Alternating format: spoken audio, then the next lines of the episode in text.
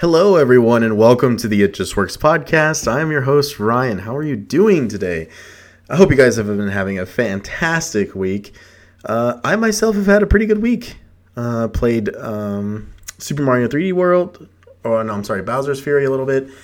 Uh, played some Pokemon last night. I was playing Pokemon Sword, and I was doing some um, Dynamax adventures, the Max Lairs, where you can catch the legendaries. I already have the shiny um, legendaries from the previous game, so I just went ahead and just started catching the regular ones. But my god, I forgot how much fun that can be.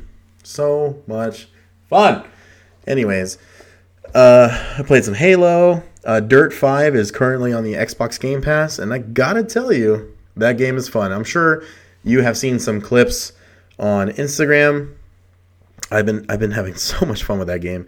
Uh, I think I'm about two hours in, and I'm just having the time of my life. It is just a fun, uh, goofy piece of uh, racing game. It's uh, a lot of rally racing, and it reminds me of a GameCube game I used to play. It might have been like Pro Rally Evolution, or it was like Baja Trucks, and you know uh, the trophy trucks. Just amazing vehicles, and just the the level design back for what it was back in the day it was just insane.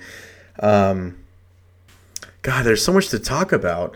We are. I'm recording this intro uh, before the episode, so I'm recording this on February 26th. As you go, as you guys and gals have seen, uh, Pokemon Presents uh, had their own little direct type deal. I guess they call them Pokemon Presents. I always thought they were called Pokemon Directs. I don't know. I mean, it's the Pokemon company. It's not necessarily owned by Nintendo, but I don't know. I always thought they were called Directs. Uh, they showed off uh, the new Pokemon Snap, they showed off the Diamond and Pearl remakes. Uh, was it Brilliant Diamond and Shining Pearl? Something like that. And then uh, Pokemon Legends Arceus or Arceus. I believe you can call it both names. Uh, I just like calling it Arceus, but it is Arceus, and that is the god of all Pokemon. Um, it is, uh, God, let's just say I am very happy about this. I know the Nintendo Direct episode we just released before this one was a little bit of a Debbie Downer. uh, I honestly, I just feel like honesty, honesty is the best policy, but I, I do believe I was a little maybe too negative on that. However, with the Pokemon thing, I am just completely blown away and extremely excited for the future of Pokemon. I really believe with these announcements, um, we've already known about Pokemon Snap, but I believe with the Pokemon uh, remake, uh, Diamond and Pearl remakes, and then the Legends game, that there is a extremely bright future of creativity for these games, and I, I God, I hope I'm not eating my own words there. I, I think this is it. This is something I've always wanted, and we're going to be talking about that in the episode. Uh, Brandon will be back, and also Brian from another vinyl page. I'm extremely happy to have them back. But before we jump into the episode, I wanted to uh, thank you guys all so much for listening to this show. Uh, thank you for your continued support. Please consider rating the show and subscribing if you're on SoundCloud, following, uh, just all all across the board. Whatever platform you are, you are on, please consider subscribing and rating the show. Uh, your rating really helps the show grow. Believe it or not, like if people are searching for this type of content, we will pop up at the top of a search. Uh, with the more good, you know, good ratings we have. So please consider giving us your rating today. I hope I've earned it, and I really really do appreciate it. Um, before we get into the show, I just have one thing, and that is some Halo Infinite news. Uh, so the last Thursday of every month until the release, I believe, uh, 343 will be releasing blogs that are kind of they call them inside inside Infinite. They are these little developer blogs about uh, Halo Infinite. And yesterday, uh, 343 released a blog about I believe it's just Zeta Halo, which is the ring that you play the game on. I believe it's specifically about that. But they showed off very uh, several in-game screenshots, also revealing, which I think they already revealed, but they showed it off uh, through screenshots as a full uh, day and night cycle uh, for the game. They showed in first-person mode Chief holding a sniper rifle with a warthog in the background and a forerunner structure. Um, they showed every, uh, several other landscape photos with the warthog in it, and just you see the skybox, you see the the pictures, and just it's just truly mind blowing. And the hype train is here for this game, guys. I really believe Halo Infinite is taking it back completely to the roots. Where I'm, I mean, we're going all the way back to Combat Evolved and what that uh, game originally envisioned. If you remember the second mission that's straight up called Halo, You land on the ring, and it is your job as chief to save whatever Marines from life pods that just landed around you. Uh, by all means uh, necessary, and the, uh, the the mission itself is practically open world to you know the capabilities of the sandbox they had back in the day. Well, they basically took the idea of that mission and are making Halo Infinite based off all of that, you know, and then of course everything else that came afterwards, Halo 2, Halo 3, some Halo Reach. Um, just they're incorporating so many elements that really made Halo stand out as a franchise back in the day. Uh, I just couldn't believe it. Like they've already showed off some of the sound design with so many uh, sound design snippets. There's videos everywhere about their audio production. Um, we've already heard some of the music soundtracks. They are remix. They are re-envisionings, uh, reimagined versions of Marty O'Donnell and Michael Salvatore's a ridiculous soundtrack for across the board Halo. Uh, this game visually looks like the original Halo games. Um, the armor design for the multiplayer Spartans looks just like Halo Reach. Uh, I believe, I really believe the armor we have for Chief now is probably his best looking armor in the series. Uh, and, and I like, I can literally keep going on on the list of things that they're doing right, and they completely outweigh whatever critiques I think you can have for this game. However, uh, you know, I guess the fans weren't wrong. So, a, a Halo YouTuber He's very prominent in the community. His name's Ubernick. Uh, he's from the UK. Outstanding dude. Uh, go follow him on Twitter or uh, YouTube. he's just awesome. He sounds like a good dude. Um, he he tweeted a little bit ago, and I didn't see this. He put a before and after of a screenshot from the the E3 or the Xbox Game Showcase reveal. So it happened in July last year, uh, literally the day of my birthday, I think. um, it was the gameplay reveal of Halo Infinite. And, you know, so many people were like, oh, you know, the game just doesn't look that good. And I always felt like it definitely needed to be touched up. There are some texture issues, some pop ins. I've talked about that countless times on this show. But I never really felt like it looked that bad. But I'll tell you what, everyone, if you look at this side by side photo, which I'll be posting on Instagram, by the way, so make sure and follow me at It Just Works Pod on Instagram. That is It Just Works Pod on Instagram make sure you follow us to partake in anything I have going on there. And you can also see the videos I post. I'm trying to be more prominent on the social media. Uh, it's not really fun to do, but it's very important for growth.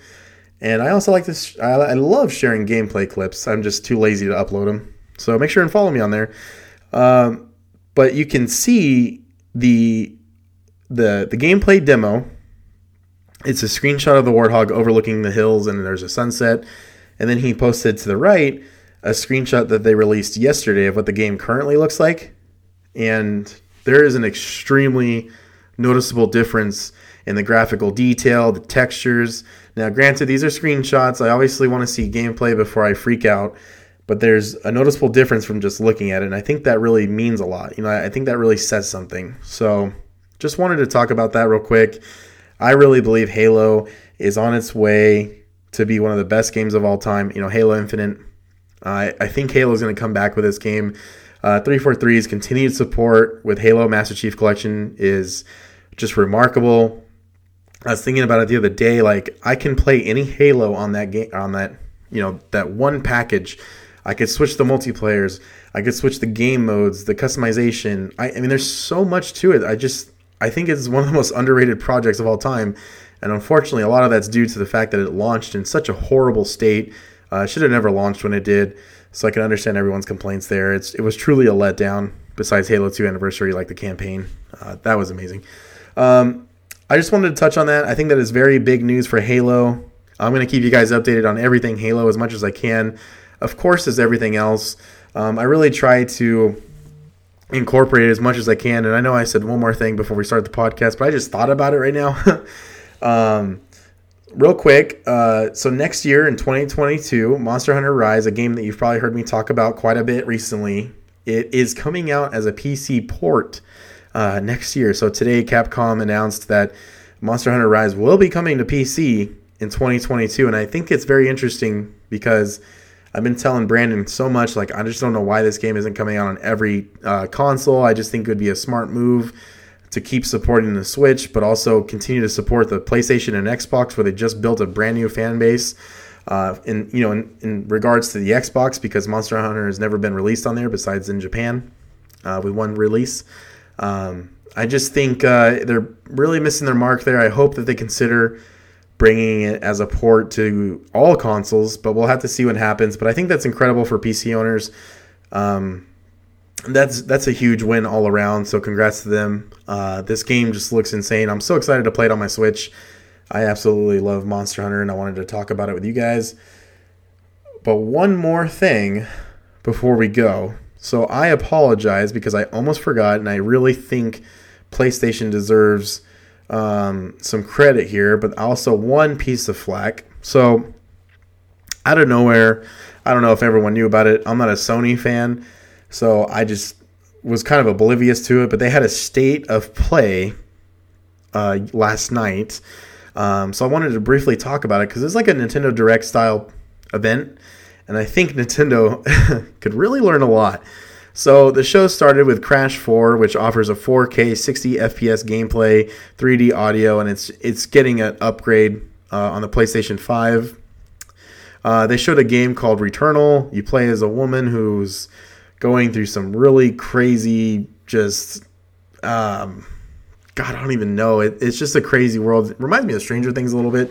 Uh, the way the other, you know, the Upside Down was. I believe it's called the Upside Down. I haven't watched that show in a while. But the main character looks cool. The game looks kind of spooky, very weird.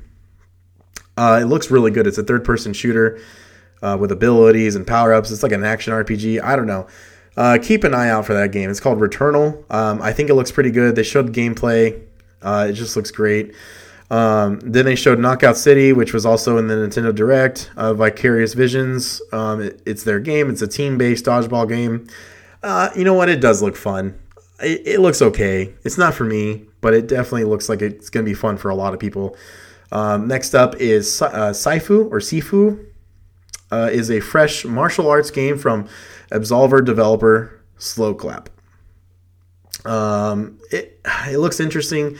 Uh, the guy you probably play as gets older in the trailer as he looks like he has as he loses a fight and he gets stronger and smarter.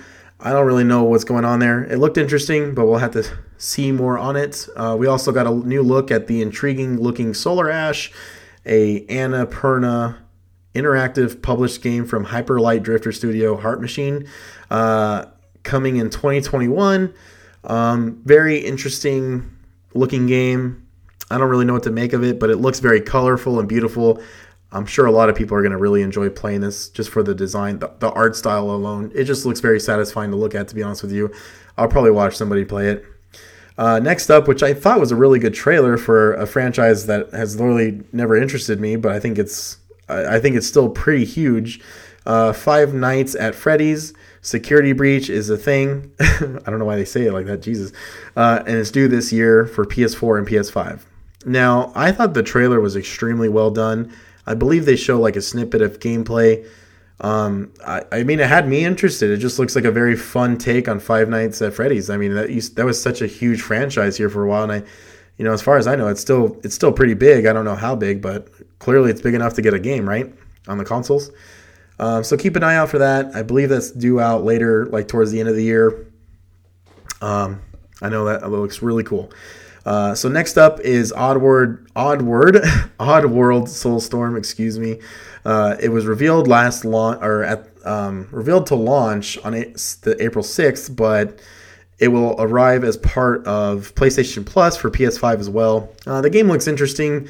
Um, it's a 2.90 uh, platform, is what they call it. I don't really know what that means, but um, it, it looks good. It looks like fun. Um, it might have a niche audience, but it still looks good.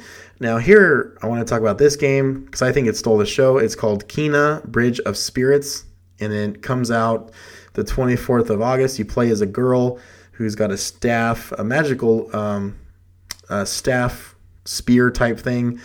And the best way I can put it, you know, in terms of audio for you guys, you know, if you're not haven't watched the trailer yet, it looks like a female uh, protagonist um, placed in a Zelda slash Star Fox Adventures game. It literally, or Jak and Daxter too. Uh, this game looks insane. It looks like it's so much fun to play. It's very colorful. The combat looks great. The story seems very interesting. Uh, she seems like a really cool character. uh, Kena Bridge of Spirits. Uh, comes out the uh, 24th of August. So please, please keep an eye out for that. If you have a PlayStation, I cannot recommend this game enough. It looks incredible. Um, Arkane developed Deathloop is up next, and they showed their own catchy deja vu Bond theme. They had like a little song playing, and then you know visually it looked like a Bond intro. Uh, the game looks good. Honestly, the gameplay trailer was pretty cool. I just haven't played it. Uh, I believe it'll be coming out on Xbox next year. You know, with the Bethesda acquisition, it'll probably be on PlayStation consoles only for like a year exclusively before it comes over. So we'll see what happens there. Uh, game looks fun. Once again, if you have a PlayStation, please check it out. Uh, the show closed with a look at Final Fantasy VII Remake Intergrade. It looks like a it says due on the 10th of June, and it offers shinier graphics, faster loading times, and an extra chapter. You can upgrade from the new PS4 version for free, then pay to get the new chapter featuring Uf- Yuffie. I don't know who that is. I mean, I saw the characters, but I just don't know who that is. Um, yeah, so it looked like the, the thing is though, it looked like with a Final Fantasy, it looked like you had to, um, you had to have a PlayStation Five to get the upgrade. So I don't know for sure. Um, that's just what it looked like though from the state the state state of play. So we'll have to see. But anyways, the reason why I'm bringing it up is one, it's awesome PlayStation news for all you PlayStation fans out there. But it's also like I wish Nintendo looked at this thing because they it was a quick 20 minutes or whatever, and they showed so much good stuff. Just like really intriguing games that keeps you interested. Um, I really hope Nintendo like takes a look at this and learns how to make their directs next time because I know now looking at it, there's a lot of people who had issues with the direct, but you know, you can't hit your mark every time. You know, we're only human. You know, not every not everything we do is perfect. So, uh, shout out to PlayStation for making a good event. Uh, I thought that was really fun. Uh, this intro is almost 20 minutes long, so we're gonna end it here. Uh, thank you guys so much for supporting the show. I appreciate it, and we are going to talk about Pokemon now. Yes, we're gonna talk about the Pokemon Direct type thing, and yes, you guessed it, we are talking about Generation Two. Um, so here's Brandon and Brian, and uh, thank you for being on the show, guys, and thank you for everyone listening to the show. Let's go ahead and cue that intro.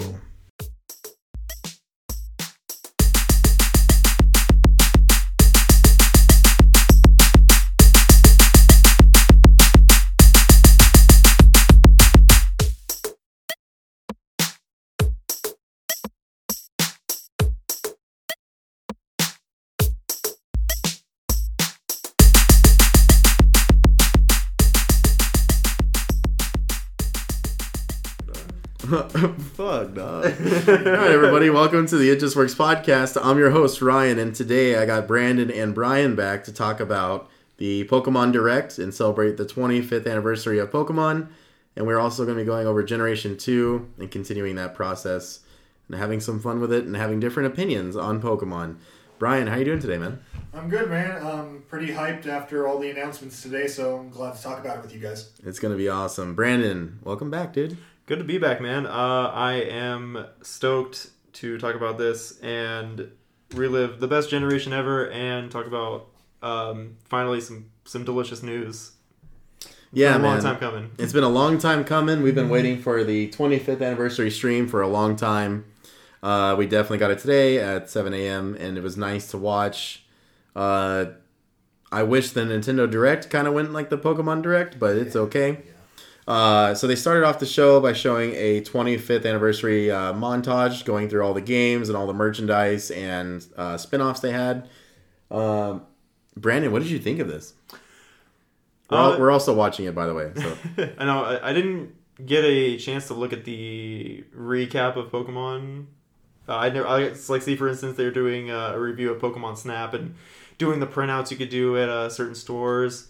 I never got a chance to do any of that, but still going through seeing these shining cards. Oh my god, it's just it, it's a huge nostalgia bomb, and it was um it's great to see. But it seems like, ev- and I'm not saying this in a negative way, but it is definitely oh, something that they've been doing a lot of, which is reviewing everything that's happened so far in Pokemon's history and then bringing it to fruition in full circle with an announcement of a new game. I believe for Sword and Shield they did something similar. Yeah, right? When they were say- walking past yeah. the the store. So I mean, this this is dope, man. Like this is this is what we were waiting for last uh, last direct. We finally got what um, you know we were waiting for. And there's Pokemon Dash. I was Oh so my stoked for God, Dash Pokemon too. Dash.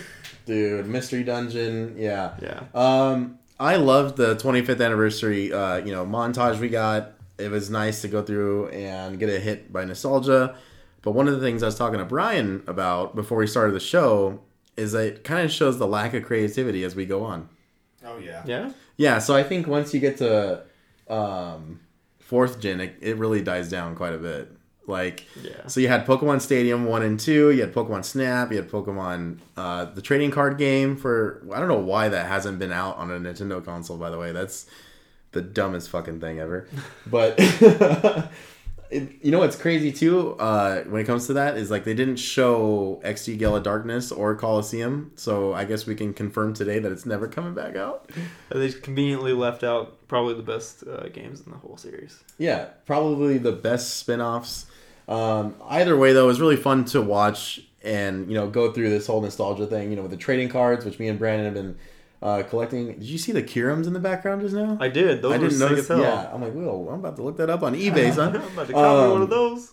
yeah, so it was really cool to watch this and kind of go through all the good memories we got. Um, it's been tough. Uh, one of the things Brian, I'm sure, is going to talk about, but I noticed it too on the first viewing, is by the time they get to Ultra Sun and Moon, they literally glance over it, and it's because, like I said before, those games suck and have nothing to provide besides Rainbow Rocket. Uh, Brian, what do you think of the recap? It was good. I seeing all each game like made me remember everything about playing those games as soon as they came out. Just like nostalgia wave every time something was shown. Even though I didn't play every single thing they showed, but it was cool. Um, it was a bit long. I thought. I know they said it was a twenty minute presentation beforehand. We were getting nine minutes in, and it was still the recap. And I'm like, kind of ready for the announcements. But yeah, no, it was cool. It was yeah, I was glad to see it all. It, it kind of made me really laugh when, like you said, when they glanced over Ultra Sun and Ultra Moon, they literally said, oh "Hey, oh yeah, we just, we just saw how fast it goes through it, and it, Oh my it's God. not even like they don't even skip a beat. It's like Ultra Sun, Ultra Moon, let's go, let's yeah, Dude, you know the tightest thing? Magikarp Jump had more screen time than Ultra Sun and Yeah. Ultra Moon, Oh my which I think is Why were they so salty on it? Were those games like really? Did they sell poorly? No, they're really that bad. Like they literally, you know how people keep talking about reskins or how you're, you know, you have your gripes with this the Diamond and Pearl remakes, which we'll get into. Yeah. No, Ultra Sun and Moon are literally the same fucking game with Rainbow Rocket, and then um, that Ultra Wormhole stuff with Necrozma, Yeah, yeah. like the the different dimension. I think that was one of the only mainline Pokemon games I never bought, so it just it didn't look like enough for me to warrant me buying it. I was still enjoying Sun and Moon, and the trailers just were so underwhelming for it.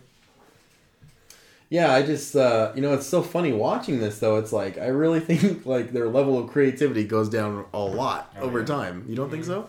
After seeing it now in person again, after I make that comment, Or- yeah. No, I, I, I do I do agree to some extent. Like obviously You- not entirely, right? Yeah, it, not entirely. There there's like the same concepts that you'll always have. Pokemon's tried and true in terms of like the battle, the turn, the turn based battle system, uh, etc. But it's in the method of how it's executed. For instance, you have dash, which is on the on the screen with the stylus. That's how you're going. Then you have.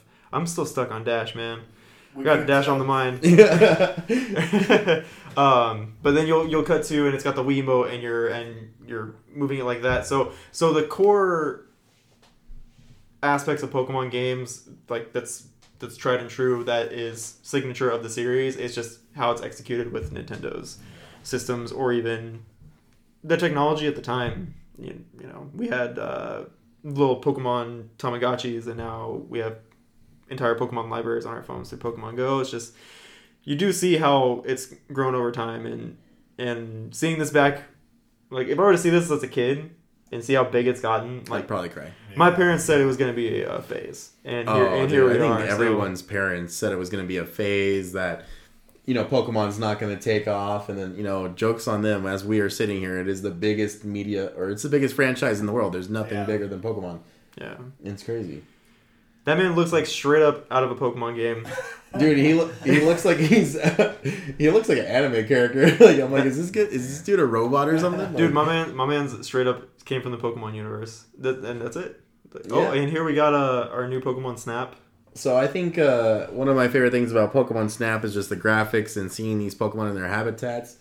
Uh, you know, one of the things me and Brian and I think you know Brandon, you probably heard us say it too, is like the game's probably not going to be that long. But I was telling Brian that I feel like there's a lot of replay value here when you're able to customize these pictures. You know, like you can get different angles and stuff. Oh, absolutely. Um, when Venusaur jumps into the pond, like I thought that was one of the coolest fucking things, man. Like I can't wait to see. Uh, she looks creepy. this dude looks so typical. Like, oh my god. Anyways, I just think the Pokemon look insane, and I'm so I don't know why I'm so excited to play this game. You know, Pokemon Snap when I was a kid, I loved it, but I I, I don't know. This one's just like really catching my eye, and Well, I mean, it, it's exactly that. It takes everything that we knew with the nostalgia of, you know, Pokemon Snap. Like, for instance, in the video, Vaporeon just got an apple thrown at it. I remember throwing apples at Pokemon just to kind of be a be a dick and hit him in the head. but Yeah. oh, but, there's you know- your boy, dude. that's my boy Tyranitar. T-Tar. Oh my god. We can't go to Blockbuster and print out our photos anymore, though.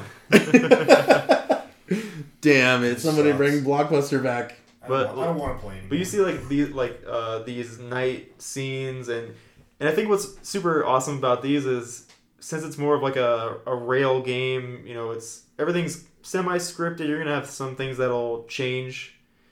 Uh, it's gonna have the ability to have those high fidelity graphics and look absolutely amazing. Like, damn, if Scorbunny could look that dope doing a flame kick in Sword and Shield, we'd have a lot less complaints. yeah. But that's neither here nor there. So. So Brian, what did you think of Pokemon Snap so far?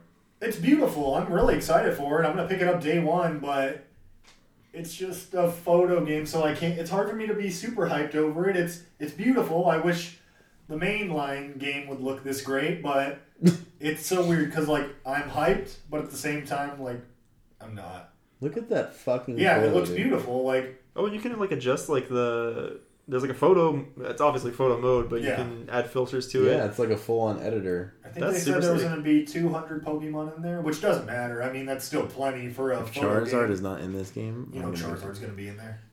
I'm just saying, dude. I don't see him anywhere. He will. Yeah, the Hippowdon looks dope. Yeah, I know. I was about to say that. Yeah, they look pretty clean. It's What you is have Dodrio? Yeah. I didn't. Even, I didn't. Oh, okay. What is that? Uh, Surfing Pikachu on a Stunfisk. I thought that was Oh. Stunfisk biting his. Never mind. Uh, dang, dude. Look at those Magikarp. No, it looks beautiful. Like it looks incredible. Oh, Blastoise, God. Oh, dude. man, the like more the I see, like the more- am yeah. excited. the underwater scenes look insane to me. Like I cannot wait for this. I don't give a fuck about Celebi. I'm just. I'm just kidding. Celebi's like my favorite mythical. what? It really is. Over Mew? Yeah, No, Celebi's dope. but Celebi's shiny version is awesome I always too. thought Celebi was super interesting because out here you nobody could get it. They had the Japanese event where you like plug your phone into. Well, have you heard of eBay? Anything's possible. Oh, uh, so yeah, Pokemon Snap comes out April 30th. Uh, the anime guy's back, and uh, I just think it looks amazing. I mean, we already knew we were gonna get gameplay for this. We talked about this in our predictions, but uh, I'm I'm just so happy to see gameplay for it. I just think the game looks awesome. Uh, now they're moving on to uh, very couple things quick, but we don't care. Um, so the next thing that they show in this uh, direct type thing is um, Diamond and Pearl remakes, uh, Brilliant Diamond and Shining Pearl. Uh, Brandon, what are your thoughts when you saw the trailer?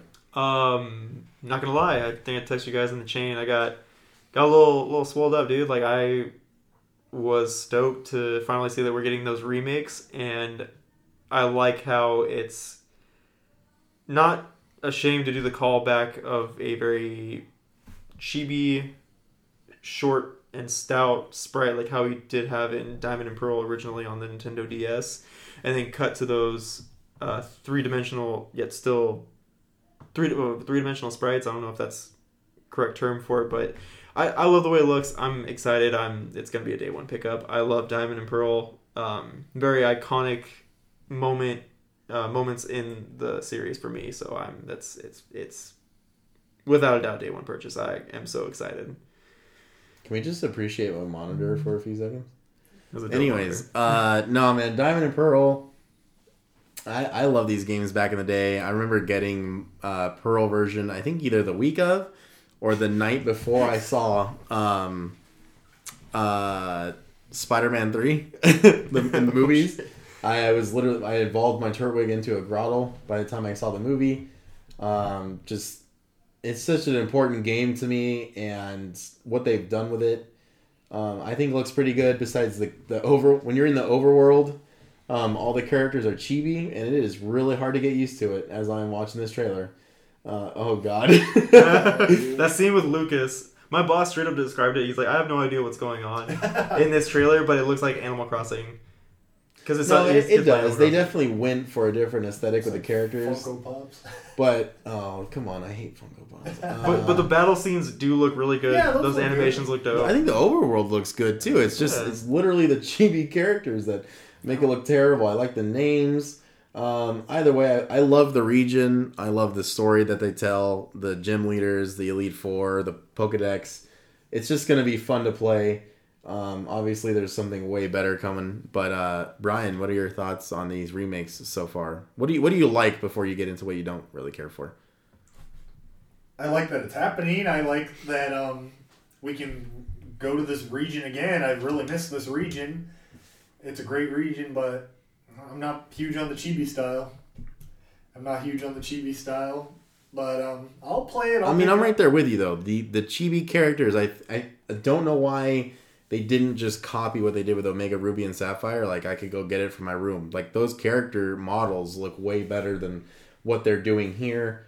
Uh, I still like though, and some Brandon said like when you're in the battle scene though, they have their full on Yeah, like, cool. So I would have much rather had it look like Sword and Shield. Not that that game's like beautiful by any means. It's I would have much Okay. rather had it look like that than have this chibi style. And the overworld is okay to me. When you put them side by side next to the original games, it doesn't look that big of an improvement to me. But I'm still gonna pick up these games. Like I, I love this region and I love these games. So I, yeah, I'll pick it up for sure.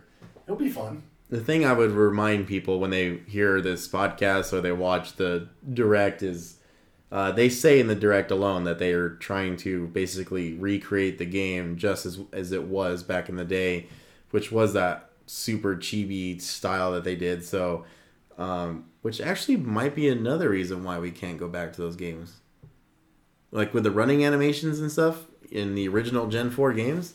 It looks goofy as fuck too in that one too. the the, That looks the frame rates are, are horrible. It, it, it's Why hard. is that a thing too? Like I feel like Yeah. the DS could handle that. But anyways, uh, I'm excited. I'm glad people can shut up now. To be honest with you, like we knew we were getting these remakes. They are clearly late.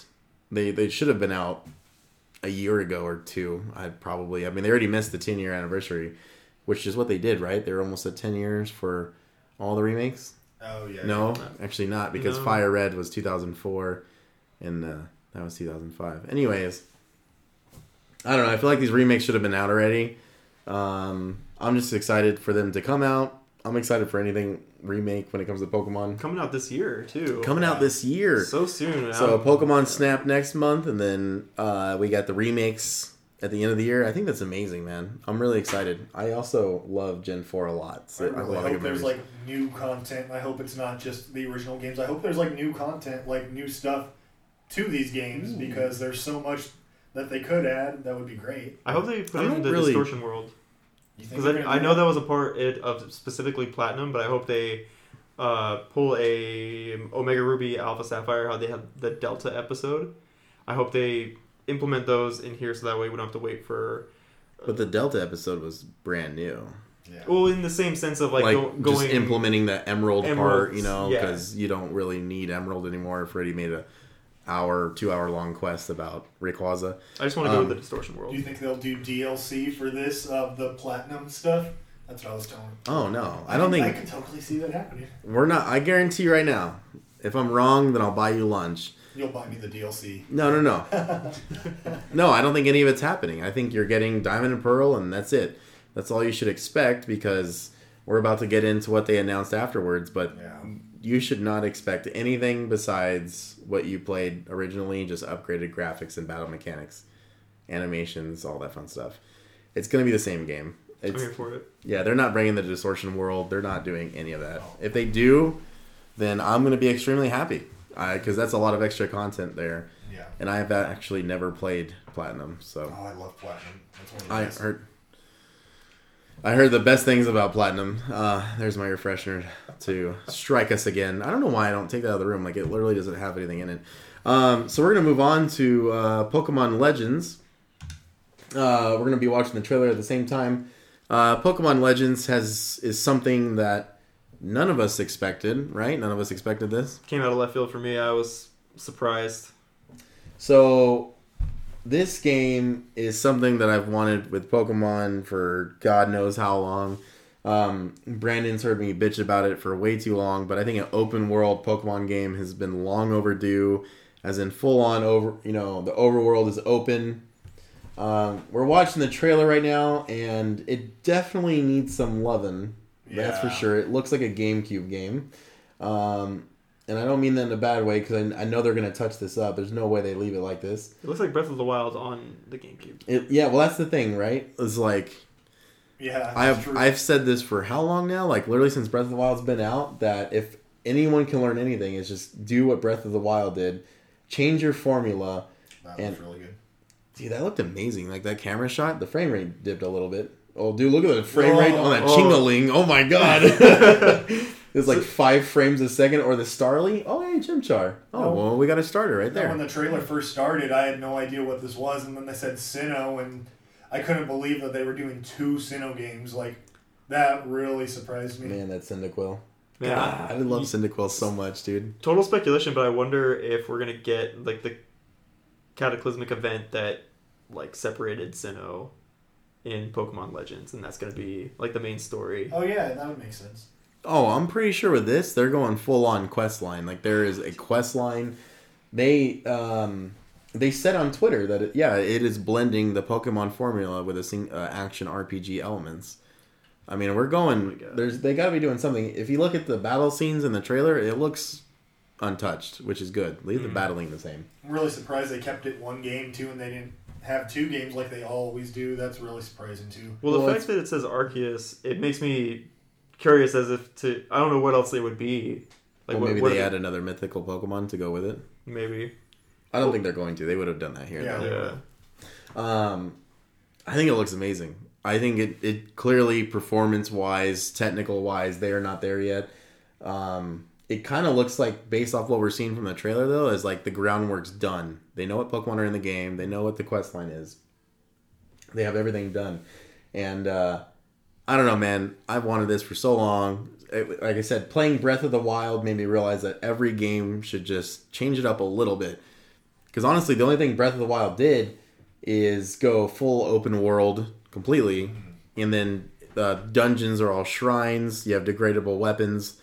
Uh, you have a stamina bar, but that came from Skyward Sword, anyways. Um, I'm just excited, man. I'm like this. This little direct made me happy. There's like few things I would have liked to see. Yeah. Um, I would have liked to see Pokemon Colosseum and XD Gale of Darkness get straight ports. You know, maybe a couple upgrades visually, but nothing crazy. Um, I think that would have been amazing. Also, with the 25th anniversary recap, I think it's really I don't I don't want to say dumb, but I think it's like a bad business strategy to not bring a huge collection of games back. It, it would be easy money. They would barely have to do anything. Just No, well, not only is it easy money, but it's like I keep saying this, and I don't know why they don't see it. There's so many fans that are just from Pokemon Go, just from Let's Go and Sword and Shield, and hell, maybe some other Pokemon app. Like, why not let them be able to experience the old games on the Switch, and then use the Pokemon Transporter app to go to a home, and then transfer them wherever you want? I just think it's a missed opportunity there. But man, this overworld does look like shit. I think it looks great, man. I don't- I- Well, no, like the environment looks good, but I mean the the characters in the overworld do not look good. I mean, Animal Crossing's pretty dope though. People like that art style. So. Animal Crossing is it does look better.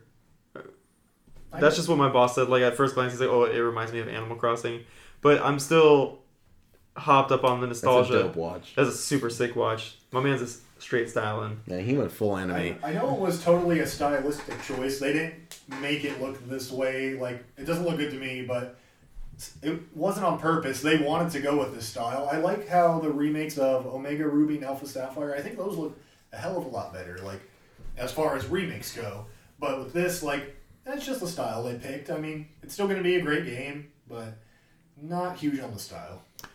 Yeah, I think uh, this is one of those situations where once it's in front of you, though, you're like, oh, this is cool.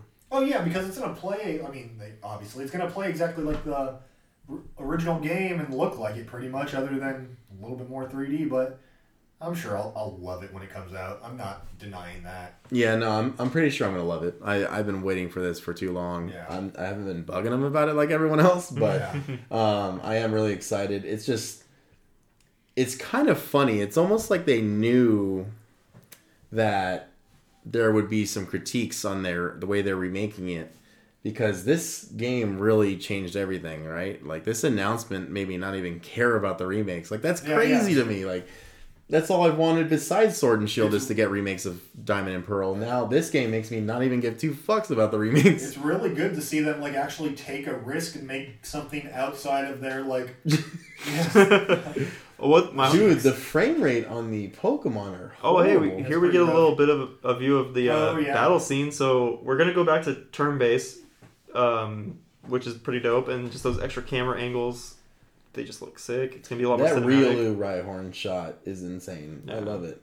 But you can see there is massive graphical issues and performance Yeah. issues here. Here's a theory I have. I think that this game is going to be enhanced for the new Nintendo Switch. I was sense, literally thinking sense. the same thing. I think the new Nintendo Switch comes out. This is a launch title for it Oh, absolutely. because this game will. You could Oh, dude, you can dodge. What? Yeah. I didn't even see that in the trailer Yeah. earlier. You, dude, you can literally roll in this game like Legend of Zelda: Ocarina of Time. Holy crap! Well, uh, actually, all of them. Hey, besides. we they probably didn't have bikes back then, so you got around just by constantly rolling, just like Diablo three. I'm so hyped for this I'm game, man. dude. Like Yeah. just to. People think the Breath of the Wild 2 is also going to be a launch title. What if they have this and Breath of the Wild 2? Oh my god. They're different enough to where you can launch. I launch don't them think they would do it at the same time. I think late next year, Breath Well- of the Wild 2 will come out. Breath of, it Oh, says, yeah, it's it not says here early time. 20, 2022 for uh, Pokemon Legends. And this isn't gonna get delayed. Like, oh, yeah, yeah. uh, If- if it it looks like to- Diamond and Pearl was done to, from the gameplay Yeah, trailer. Like, it, Oh, yeah. then probably a couple touch ups, but other than that, it's pretty much done. They had an outside company do Diamond and Pearl remix. It wasn't Game Freak. That's Oh, right. Yeah. yeah. It said That developed by. Dude, that means IRL. Legends. Yeah. That means Legends for a whole year is getting touched up like Halo Infinite. It's dude, the new Switch is coming out next year. yeah. It was the team that did Pokemon Home, they said, is the team that's doing. Well, I think Home as a service though, like if you use it, like the UI and everything, like it's very well made. yeah, yeah. Um, Dude, I'm, crazy I'm stuff. the, I'm stoked. This was this was definitely um, refreshing, a nice change of pace. and It made me uh, be excited for the series again, which I haven't been excited for a very long time. So I'm I'm all for it. Like I said, it's good to see them do something like a risk and something different after they really haven't changed the formula too much over the years. And seeing them do something like pretty different is exciting. It's I've been this excited for a Pokemon game in God knows how long. I remember something we talked about before we're uh, recording the cast and going live is how would you guys have felt if they didn't announce Legends and it was just the Diamond and Pearl remix? Oh, I would have been furious. I would have been so upset. I think I told yeah I told um, Ryan that beforehand. Well, I just think that they should have released older games. I think they should have brought some ports to the Switch. I just I don't like that there's no spin-offs that they do anymore, like Colosseum or XD Gale of Darkness. So it's, it would have been pure fan service for me. Um, I think it would have been fine. I don't know. I think a lot of I would've people been would have, okay. a lot of people would have been upset. I think. It's so it, I don't understand that though. Like we're they're getting what they want. Like now Yeah. I just think they're being babies. That remake looks fine. It looks like the remake that everyone wants. Besides the character design, it's the same thing that everyone wants. Like I don't Well, I don't I don't know. It I just think Stylistically, I just think people don't like that style style of the game in that direction. I'll, And the only reason people were okay with it is because the trailer we got after was fucking awesome. I think Yeah. a lot of people would have been upset if we just had the Diamond Pearl remakes. personally, I feel like with the overworld choice and how the uh, character models look outside of battles and how it is right there, I I'd take that design choice with a more polished battle system over having a more realistic looking overworld Oh yeah, yeah. and at least because that's that's how I feel Sword and Shield was. It was like yeah, the open world, it, eh, and that's being generous. It looked great and um, uh, expansive, but the battle system was kind of meh. Yeah. So I like, I, I don't mind the the design choice. I'm I'm still stoked, dude. Like I'm uh, I'm I'm beyond myself right now. I'm so excited. I'm stoked to play it again. So Yeah, so I decided to put on an Omega Ruby trailer just to look at it for the heck of it, because you know I love these games. They're That's pretty great games. But see, I don't know, like the the character design here was so good. I'm really surprised they went away from it because I thought, you know, um, they you know technically Sword and Shield was being developed by the end of this game's Yeah. life cycle, and so you can see here that. Yeah, dude, this does look a lot better. Oh, okay. and it was on a uh, handheld system, and look how well, much no, better it well, looks. I know you actually have gripes with the graphics and stuff. Like, no, I literally think it's just the characters. Like, the graphics are clearly a million times better Yeah. in terms of the overworld. It's just the character design. They just made Character. a, they just made a bad choice. I mean, it's okay. I don't think that's enough to. I really thought it was a Let's Go game at first when they were showing it. I really Well, I gotta agree with you on that. Yeah, I thought it was Let's Go Sinnoh. I was like, oh, they totally did it. And then, I was really ready to see shit hit the fan when dude, because people would have lost it. I would have been so down for Let's Go Sinnoh. I, I don't know. am I the- Skipping It Two and three? sense to like Oh. yeah, skip two and three. So, well, I think uh, you know, even in the 25th anniversary recap, they glance over Let's Go too. Like it skips just like that. That was pretty quick. Yeah, both Ultra Sun and Moon both get skipped. So, uh, I don't know, man. Uh, I'm really, really excited to see what happens. I just think it's easier to critique it without looking at it in person. However, the character models are way better in Omega Ruby and Sapphire. They just, they just missed the mark on that. Hopefully, they change it. And it's not that bad of a change. Um, they are paying an outside company to do it for a reason. Man, broken jaw.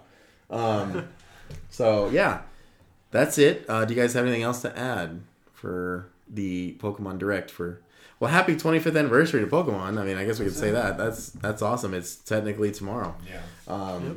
It's that's- been it's been with us for most of our adult lives. yeah, or whole 24 lives. years for us. What I mean, I've been we've been there since the beginning for you know in the American release because it was a year after theirs. Um, crazy stuff, man. It's it's just nice to be excited. I guess Yeah. that's Yeah. the thing with me though is like I felt so defeated as a Pokemon fan since maybe Let's Go. Like Let's Go still does hold a special place in my heart, even though it's we didn't need it. Like I'll agree with anybody, we didn't need it. Um, Ultra Sun and Moon was like the biggest letdown ever for video games for me. So, Nice. um, and Halo 5's right there. Don't forget. Um, It's good to be excited again. Like, it, it really is. Like I literally felt like a kid again just watching it. And like like Pokemon Legends is one of those things where it's like I've been thinking about this since I was a kid. Like how cool would it be to see these regions back in the day and then like we're getting it? And I'm like, what the and then I don't know, watching the trailers with you guys it was pretty exciting to like yeah. watch it. I had Yeah. my expectations pretty low, and then yeah, I blew 'em out of the water. I didn't expect it to go that well at all. So Yeah, so uh, that's our take on the uh, Pokemon Direct. Uh, I hope you guys enjoyed it too. Uh, it was it's just nice to be happy about something like this. Uh, I think it's a clear sign though that they're listening. I think this is huge. Oh, they have to. Yeah. After so after if the we debacle with Sword- Sword and Shield, yeah, they yeah, that- so I, I think the next thing to look for to look for to see if they are listening to us is the next gameplay trailer for Legends. Let's see if those animations look a little different because right now they're still looking bare. But if the animations look impressive, you know the Pokemon doing moves and stuff, then yeah, they are clearly hearing us out. yeah. And I hope too, because like I have no problem giving them my money. I mean, they're probably gonna get it regardless. But Well, the thing is, is like we saw how in the trailer we saw how choppy the animations were, the frame rate drops and everything. Uh, I think what they did was they listened to our last episode and saw how upset we were, and they were like, you know what, we got to put something out. you know, these three We guys really, their opinions matter more than anyone else. I think. Uh, I think we just need to listen to them. Uh, yeah. Yeah. it's just just a wonderful. They're listening, and, and it shows, and it's it. We're here for it. If it's coming out early next year, how far in development do you guys think it is? Oh, they're probably done. It's probably all being touched up performance wise and All stuff. the show. The 'Cause- ground, the groundwork's obviously there. Yeah. Yeah, it's it's crazy, man. I'm So excited to see more. Yeah, I'm really looking forward to it. I hope everyone else is. I think this is a huge deal. And I, you know what makes me happy about it too, though, is like it's being done by Game Freak. Like, so this is Game Freak um, taking a step forward with the franchise. Because I don't know if you guys ever played Fantasy Life on the 3DS. Yep, I remember that. That is one of the best games I've ever played handheld. play. It's it was literally a full fledged RPG that Game Freak released in a pocket sized form. You know, the world wasn't massive, but man, that game, even Jarrett, I mean, we could play that game all the time. Yeah. It was so impressive for what it was. It was pretty impressive, but I feel like I could watch this trailer all day. You know, I can look at those bidoofs all day. Yeah. Oh, Those are mighty good looking bidoofs. I just want to see that roll again, son. Uh, yeah, so we're gonna move on to uh, Generation Two of Pokemon with Gold, Silver, and Crystal, and then we will also be talking about Heart Gold and Soul Silver, which is perfect since we got so much Gen Four love going on right now. Uh, Brandon, what is your first experience with Gold and Silver or Crystal? Uh, well, my first uh, experience was with silver, silver version. Uh, it was, again, it was the same thing as red and blue. Uh, my sister got gold version, and I got silver, so we could trade those Pokemon and stuff. But uh, but yeah, got it on release. I remember going to Walmart and picking it up, and just I played it nonstop, and I have so much nostalgia around playing in Johto in that first bit. Like I just it's my it goes down in history as like my favorite Pokemon game. I'll go back and play Crystal to this day. I eventually picked up Crystal because of the extra things you could do, but yeah, I, There's a lot of stuff you could do, right? yeah, it's it's my favorite game. Yeah, I remember uh, my first experience with gold was uh, you know Christmas the year it came out. My grandparents got it for me. Uh, they got me gold version and they got my brother silver version, and man, that was a dope Christmas. You know they they were uh, they were very uh, I would say they didn't they didn't give gifts out often. They had their own way of doing gifts. Um, where it wasn't like something like, oh, let me write this down and I'll get it. Like they just they got you what they wanted to on their own right, which is pretty much what I do for my nephews. But um, man, getting Pokemon though from them was dope. Like that's probably one of my favorite memories with them. Uh, it's very very cool, man. Uh, Brian, what are your first memories with this generation? What was the first generation I actually owned? I told you guys Gen 1 I kind of borrowed from somebody, so uh, You scumbag somebody. yeah, yeah. No, it was Christmas 1999 it came out, right? Yeah. And my parents got a bundle at Costco that had a lime green Game Boy and a copy of Pokemon Gold. And I was hooked as soon as I put in those batteries and started playing. I think it was the, to this day, I think it's the Pokemon game I put the most hours into. I've, I did everything in that game. I don't know if I maxed out my time, but I probably got close to it. Really? Yeah, yeah. I yeah, that game is definitely my favorite in the series. Going to Kanto for the first time was like, what? Like didn't expect that. Finding Red was amazing. There was just so many great moments in that game. Yeah, dude. I remember like the first time. I don't. Remember, I don't remember how long it took me to get to like beating the Pokemon League, but going to Kanto, like till this day, I, I cannot believe that they haven't found a way, like literally flying a plane, like a cutscene, uh, going back to another region. Like even, even though it was like a kind of butchered and half-assed Kanto because they had they to make it fit. They cut it down quite a bit, but, but still, the fact that they had an entire another region from the past game was like amazing. Like, yeah, you know, Cinnabar Island was like barely there. I think they said it was Mhm. like sunk. I think that was the reasoning. It Oh. was just a little couple tiles. Volcanic eruption Yeah, yeah. just completely destroyed the was it island. really? Yeah, yeah. Yeah. I don't remember. It's It been a wasn't long anything time. like um, red and blue and yellow. No mansion, right? The man- Yeah, or- yeah. I think it was like re- ruins of the mansion, but even then, I think But that's still, the fact that they had it, even though it was a cut down version of Kanto, the fact that they had Kanto was just so cool, and they haven't done that in uh, any other games since then. Yeah, man, uh, just great times. Just very, very good games. They're fun to replay and pretty much just sit there forever and get all 16 badges and then battle red at the end. It's a very satisfying game with very incredible moments, you know, Shining Gyarados, Lugia, Ho-Oh. I mean, this game really has it all. Like, I think if there was one game that can just get remade and then probably never make another one, it would be Gold and Silver for sure. They just, they have so much content on its own like you could just add another region, like add third gen to it, and be like the Yeah. best game ever made. Um, so very typical question. I want to go with you, Brian. What is your favorite starter Pokemon? Oh, it's Totodile. He's actually my favorite starter out of all the starters. Um, Oh, I didn't know because it was my first starter of my first game I owned. that. That makes Even sense. though, sadly, midway through my game, You- I found out about the cloning glitch. I don't know if you guys remember where Oh, you yeah. would deposit the cloning glitch, and every now and then you would it would go wrong and you would lose a Pokemon. And unfortunately, Oh shit. unfortunately, I lost my Feraligatr to that glitch. No. I know, and um, I had to find a water type to cover my team afterwards, so I put Red Gyarados on my team, and I think that was the first Pokemon I ever maxed out to level 100. So, I mean, that's a cool memory that I have. Yeah, so Gyarados and Magikarp have been your thing ever since. Yeah. Uh, that's incredible, man. That's uh, pretty freaking sweet. Good. Uh, Sweet that I lost my starter. Yeah, dude. yeah. Well, I meant the I meant, But you got a shit ton of another Pokemon though. yeah, yeah, I meant I meant the Gyarados like part, but four Entei and six Suicunes, so we're good. dude, I cannot.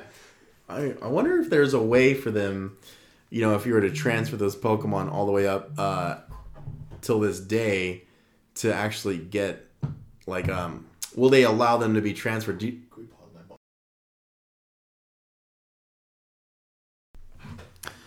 Yeah, so do you think they would like the Pokemon you transfer that were cloned?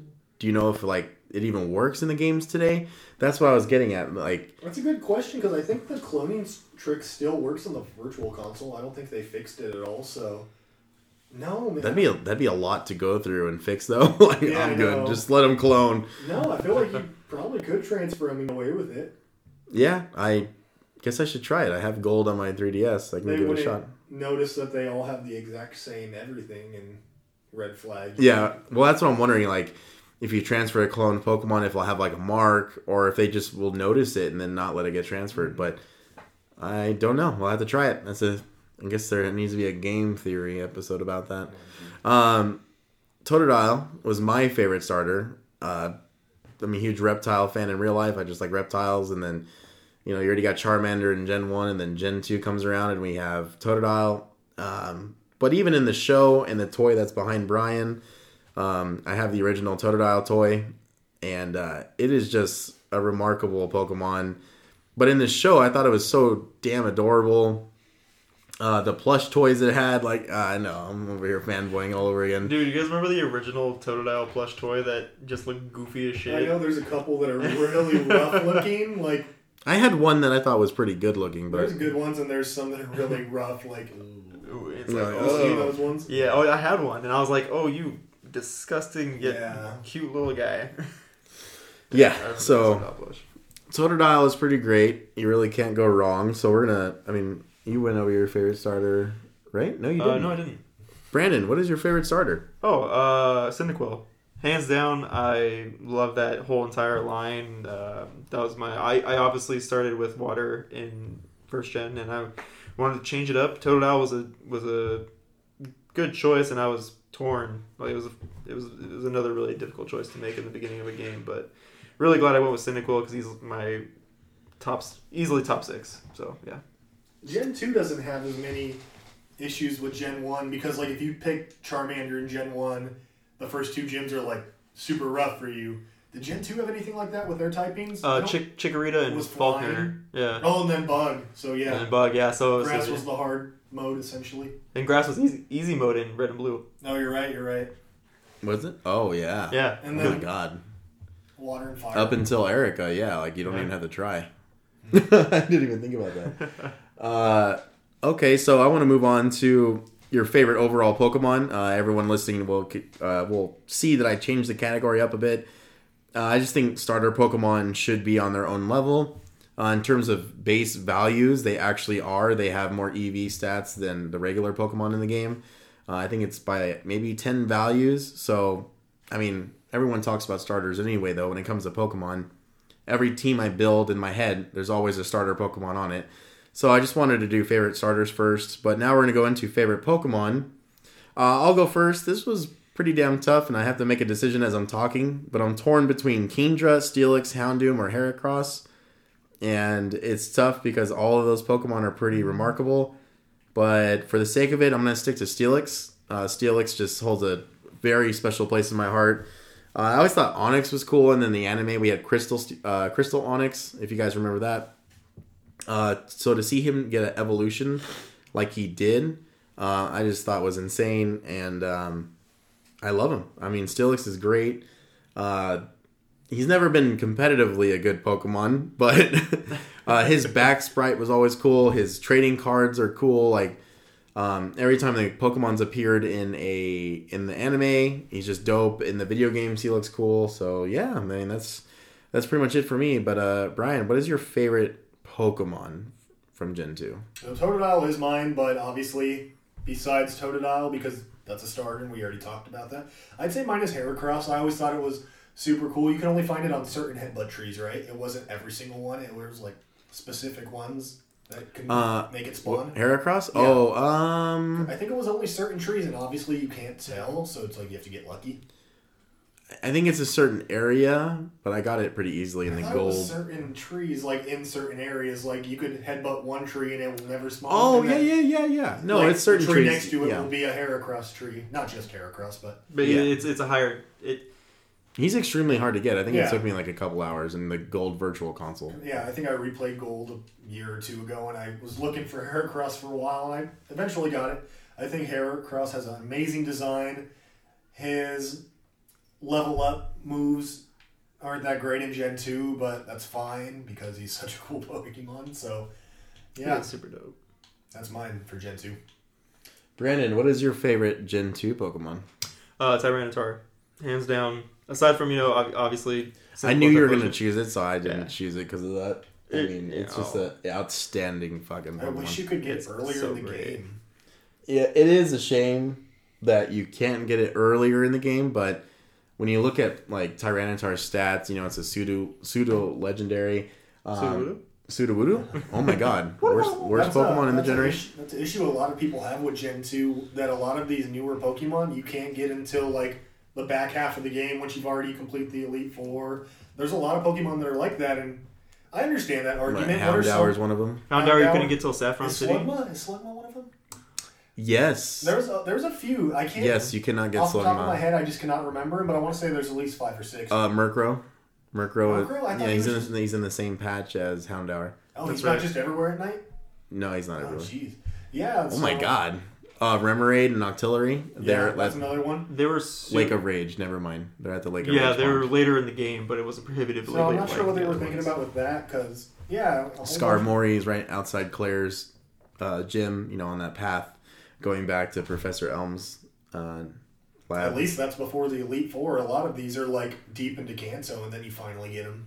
And Do you guys remember going up on that one route in the very beginning and get trying to get a Phanpy? yeah, yeah, yeah, Yeah. And that was one of the Pokemon. well, in that's the the game that. Skarmory route. Yeah. That's the same. It's the it's the lower end of the Skarmory route. In silver, it was Phanpy, and then in gold, it was Teddiursa? Teddiursa. Yeah, yeah. And Phanpy fled for some reason. It was one of the only ones in the game that were like um, coded to like flee, other than obviously the legendary beast. They're so skittish. Yeah, uh, Tyranitar. It, we got. I got my first dinosaur, legit dinosaur Pokemon. So I fanned hard over it. I didn't care when I got it. I, all that matters is that when I got it, I evolved it as soon as I possibly could. So yeah, that's my favorite. It's t- it's a tough decision because I love almost every single Gen two Pokemon. But, yeah, me too. but yeah, Tyranitar is definitely up there. Uh, yeah, man. Uh, you really can't go wrong with Tyranitar. Uh, he's literally designed after Godzilla, and his design is just flawless, and he's uh, extremely powerful. I mean, it's it's pretty dumb how strong that Pokemon is.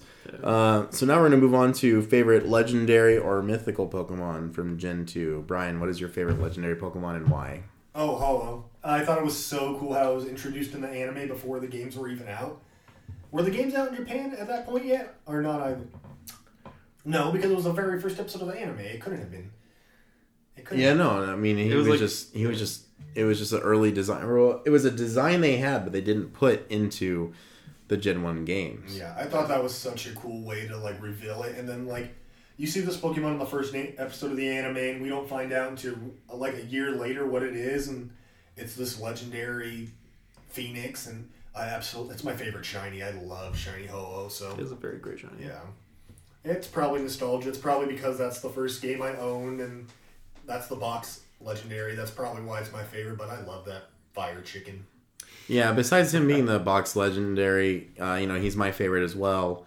Um, just the move Sacred Fire uh, alone was always one of the coolest things about him. The way you get him with the tower. And then I always appreciated it, but I didn't realize how much I appreciated it until you talked about it. But yeah, seeing him on the first episode and then seeing him later on in the game's release, you're like, oh my god, that's him! Like, Yeah. and his name's Ho Oh, oh my god. Um, very cool stuff, man. Uh, he's just a badass legendary Pokemon in his shiny form, which I think you probably said. Uh, his shiny form is one for the marbles. It's Yeah, it's something my else. favorite shiny. Yeah. It, it straight up looks like uh like the ash you would see like after a fire, like the gray accents in his color. It's so Oh. cool. It's it's it's a really good shiny. Brandon, what is your favorite legendary Pokemon from Generation Two? As much as I love ho uh, I'm gonna have to go with Lugia. Again, my that was my box legendary, and actually seeing him in Pokemon the movie 2000. Uh, don't get me wrong, I love the Pokemon first movie, but Pokemon the movie 2000 was just my favorite, and I, you know, he could talk just like Mewtwo. He looked like a like a really dope dragon with big ass wings and hid under the ocean. Like he was just really cool, man. And like I, that was just my favorite. And uh, I love them all, but Lugia is my OG is favorite. great. I just watched a video recently that it wasn't even supposed to be in the games. It was supposed to be like a movie exclusive. Like, Really? yeah, I was watching Huh, this that's big old video on it. It was like a twenty-minute video about the history of Lugia, and I had never knew that. Yeah, he wasn't supposed to be in the games. Wow. I don't remember why. I think someone didn't. There know. was a there was a lot to it, and I cannot remember all the details, and I don't want to be wrong. But it was supposed to be female too. It was supposed to be like the mother of the sea or something. That was Oh, something, yeah. uh, I can't think of his And, name. there, and there's also, in, I don't know if you remember in the anime, uh, there was an episode where there was an Baby evil Lugia. scientist trying to capture the mother Lugia, and they had a baby yeah. Lugia. And when I saw that baby Lugia, I lost my shit. What movie was that? That, was, a uh, t- that was, it a like TV few show. Episodes, That was a like, TV series- show, right? Yeah, it was, it was like a it was like an arc. with Multi-part, the- yeah, arc, yeah. That was amazing. Yeah, was really I'll never forget that. The whole baby legendary thing was so awesome. That- Look at that. I'll never is That looks forgive the I'll never forgive the baby Nidoqueen in Mewtwo Returns. It still confuses me to this, day. What? I'm still confused by The that. baby Nidoqueen. it in baby the in the Mewtwo Returns movie, with like Giovanni, where he goes in an Yeah. island and he. there's a Nidoqueen and a baby Nidoqueen. and it- I never understood that. You're like, I've been confused until this day. Pokemon, email us. Yes. Um, so now we're gonna move on to our, our least favorite Gen two Pokemon, and I really couldn't decide on one, and I didn't want it to be too obvious if I chose Snubbull, so I went with uh, Dunsparce. I think Dunsparce is my least favorite because it, you can find him in the first cave before Falkner's um, gym. I forget the name of the city, uh, and to get that Pokemon.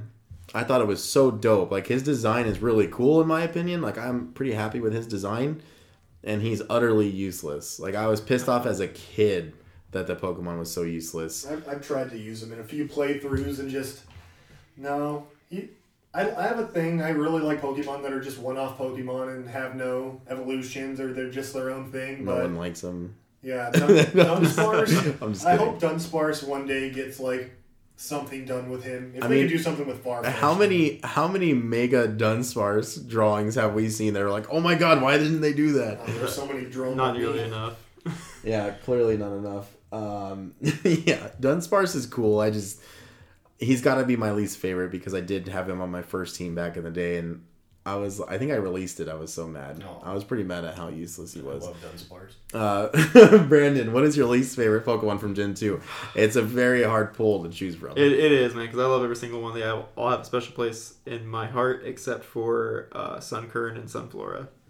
I Oh, do not like oh, Those them. ones were up there for me. They were Dude, I definitely didn't even there. think about that. Sunflora is so fucking stupid. Yeah, like, you want to talk about a That's like terrible. you want to too, talk about a like, useless awful. Pokemon? But Like, it, I think its design is cool, though, for what it is. I don't know? like Sunflora's design, but I heard like battle wise, it's like absolute trash. Like it is terrible to use. Oh, I think and so. even then, like that's and that's that's putting it a little harsh in terms of like my least favorite. Like it's still like Sunflora in terms of the Well, it's theme not of, making it harsh. You have to choose the least favorite. So, yeah. Yeah. I mean, it makes sense. That's probably I would put a Dunsparce and a Stantler on my team before Sunflora. I rest my case. Okay. Well, that was our least favorite Gen 2 Pokemon. You didn't go yet? Oh, I'm so sorry. Go ahead, Brian. My bad. I'm a terrible okay, host. So mine's. I have two different Pokemon for this.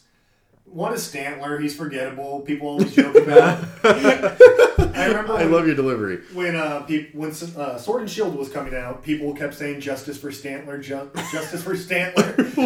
that was a big thing I kept seeing, but I do not care about Stantler. Like he can be forgotten. And my and another big one. It's not per se one Pokemon.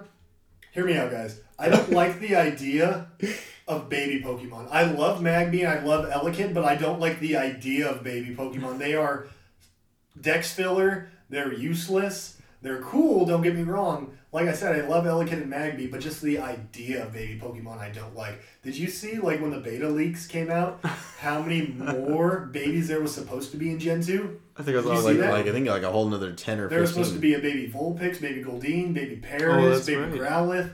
If it would have been like that, that would have been so bad. oh my god. Babies are cool just for look wise, but like they're just dex filler. Like get that crap out of here. it, it's it's almost like uh, I don't want to say unimaginative, but in a sense, it could if they went and did all those like extra baby Pokemon, like eh, baby Vulpix, etc. Yeah. It's just kind of taking a Pokemon design and and taking it to the evolution stage that you did with Ninetales and just kind of downgrading it a little bit for like you said, Dex that's what I mean. Like some of them have really cool designs, and I, I like them per se, but just the idea of baby Pokemon is just so dumb to me. Like, no. All right. Well, uh, sorry, baby Pokemon. That's what you get for being a stupid baby. Um, Yeah. Uh, well, we kind of answered it. I put it in the front, so I want to take a quick second to um, ask you guys before we go into Heart Gold and Soul Silver. You know, we're kind of still on Gold, Silver, and Crystal. Uh, do you think those games hold up till this day? yes. Without a doubt, it's still one of the. So, whereas with our last episode, we didn't recommend red, blue, or yellow. Go ahead, Brian. I already forgot what I was going to say. you can keep going. Well, we both talked at the same time. I was like, ah. mid sentence. Go ahead, Ryan. I don't think were you mid sentence. Yeah, my it's bad. cool though. I already, no, you're good. I'm Oh, joking. Yeah, dude. I wish you guys could have saw his face. He's a little heathen. Fucking baby Pokemon man. uh, so our first episode, we said red, blue, and yellow doesn't hold up in our opinions. Uh, what makes gold and silver hold up in your opinion when those games are pretty much almost identical in every way to these ones? I think look wise, it it has aged better. It doesn't look that much graphically better than red and blue and yellow, but at the same time, it does. Like I can still look at those games and look at every single sprite and be like, oh, these look like the Pokemon. Whereas the original games, you got some sprites that look pretty pretty rough, you know. So That's very true. and I, yeah, just look wise, I think to this day I could still play those games and thoroughly enjoy it. Other than it's pretty slow. I wish they had running shoes back then. That's really my only complaint. Otherwise, Dude, still, oh still- my god. I'm telling everybody, like, put this on record right now. If Gen 2, like Gold, Silver, Crystal, had running shoes, I'd probably only play those games for, like, the Yeah, longest yeah. time. That's probably one of my only major complaints. Like I love Gen two still to this day, but it's a little slow, only because of the walking speed. Yeah. Yeah, I agree. I would I would go back and play those just in very uh, small bursts, but I would still have an enjoyable time with it and not feel like my eyes are bleeding. But I think Gen 2, though, like the region, the way it's designed makes it desirable to go back to. I mean, there's so many, like, iconic pathways and trails, and I know that sounds crazy to say, but I can go back and play right now. It's a Like, really if- small region too. That's yeah. why they Damn, I should have had one of you bring your 3DS over. Dang it. have brought my Retroid. Well, I want somebody to trade me so I can get a golem. What is it? Uh, one path that sticks out in my mind, and honestly, City as well, Ecruteak City, and the pathway leading up to Ecruteak, which you see Stantler in. I want a baby Stantler. Why? Why? I'm seeing red right be Pretty now. cool if there was a baby Stantler. With, More Dex filler. oh my god! Well, have you seen Vanilluxe and Vanilla Ice? I would take Uh, something like that over another. Grimer, Muk. I mean, dude, there is so It- many terrible. I would take more new creative Pokemon over like a baby. I thought Magby was extremely creative. no, I love Magby and Elekid, but just the idea of them are kind of useless. So should have Elekid, you could put his bitch ass in his light socket. Yeah, I love, the fucking I love time. Elekid's design. It's like shut the fuck. I mean, it is pretty bad. Um, We keep talking so great about Magby and Elekid, but We haven't said one thing about Smoochum. Well, there's no Smoochum's re- terrible. Smoochum? I think Hoochum? I think Smoochum. The baby Jynx. I know. I know. Oh. I think uh, Smoochum like they accomplished their goal with that Pokemon. Like I think the Pokemon's adorable, yeah, I'm a big- but I also want to punt it. So like I don't know. That's pretty much where I'm at with it. Um, yeah, man. I didn't realize until this episode that you hated the baby Pokemon so much. I don't hate them. I hate. Well, it's okay if you dislike them. I'm just saying, like, I think it's funny. Hate is a very strong word, but I'm just saying, like, your distaste for the baby It's just the idea of them. I love Magby and Elekid. As far as every single other baby, I don't think there's really one. well, we got Budew and Gen 4. And then Mantyke. Oh, Mantyke is adorable, bro. Oh, Munchlax? Bonsly? Bonsly. Get out of here I when you're can, I can get with those ones. No more baby hate. like, I, like I said, I like the designs of a lot of them, but just like the idea. My love for Blon- Bonsly knows no bounds. I don't even know what I was about to say. Uh, my love for Bonsly is ridiculous. Dude, I think that Pokemon's so Was adorable. it Bonsley or Bonsly? I think I always said bo- bonsai. Like a Ah, bonsai tree, it'd be gotcha. bonsai, yeah. Um, but real quick, well, I'll save it for Gen 4. Um, Yeah, save it, bro. Yeah, just save it, bro. Uh, I just want to cut off Brian again. His face was hilarious. Oh my god. Uh, so let's talk about Heart Gold, Soul Silver real quick. Brandon, Brandon gave me Heart Gold when we were in high school. Um, I don't know why my parents wouldn't buy it for me, but they wouldn't, and I didn't have a I know job. you were you were so locked out of getting Heart Gold and Soul or Soul Silver. I got both, and I was like, I feel I feel bad for you, bro. Like, let me put you on. Here you go. You know what though? We played the heck out of those games. I, yeah, yeah. I, I, love that game. Dude, oh my god, the hours we put into Heart Gold, it's insane. Um, so that was my first experience with it, and I, I still think Heart Gold holds up pretty well. I just think the frame rate, which is something we talked about before the show or on the show, um, the frame rate, you know, when the character is running, really ruins it. It ruins the, the the momentum of the game. I would say um, it's really hard to traverse. Uh, the gameplay is great. Uh, everything, you know, all the Sprites. graphics, the sprites look amazing. The Pokemon follow you. Um, uh, all the add-ons they did, you know, legendary Pokemon, you can get Groudon, Kyogre. If you get both, you can get Rayquaza. Um, if you got some crazy movie pass Arceus, you got to experience a crazy event that I'm Yeah. always jealous of that I never got to experience in person. I'm sure you guys know what I'm talking Yeah, about know exactly. where you literally get to make a Palkia level one or Giratina or uh, Dialga. A Um, great event. Man, Gen 4 is amazing. Uh, yeah, Heart Gold, Soul Silver are amazing. They're probably some of the best remakes ever made besides Fire Red and Leaf Green. Like, they just nailed it. They hit every mark, though. Like, everything was fun to play again. They added, obviously, all of the Gen 3 Pokemon. If you beat uh, Red twice, you got. Well, if you beat him once, you got the Gen 1 starters from Professor Oak. And then if you beat him again, you go to Steven in Saffron City and he gives you one of the Hoenn starters. That's right. And that is just like that was one of my favorite things about that game though is like if you got back into this all of a sudden because you're a huge Gen 1 Gen 2 fan, you were able to get all of your favorite Pokemon again. Like they mm-hmm. did such a good job of it and like I think that's why Pokemon fans are the way they are. It's like how do you go from like a 20 person team making Heart Gold Soul Silver to Ultra Sun and Moon to Sword and Shield? It's like what what are you doing here? You know, that's why you're What not aren't you doing? Yeah, what aren't you doing? Well, apparently nothing. They aren't doing a lot. Um, Brian, what is your first experience with Heart Gold and Soul Silver, and how do you, you know, how do you look back at that game now? My experience is a little different from your guys' is because um, I had the original Nintendo DS, the big bricky one when it first Yeah. came out. Oh, me too, man. And I don't know if you guys Uh-huh. remember the first like probably close to a year, maybe six months. The games were really lackluster. There wasn't a lot. It was kind of dry. It was well, I don't know. Brandon dry. got Pokemon Dash. Yes, oh, yeah, sir. Dash was yes, in sir. there.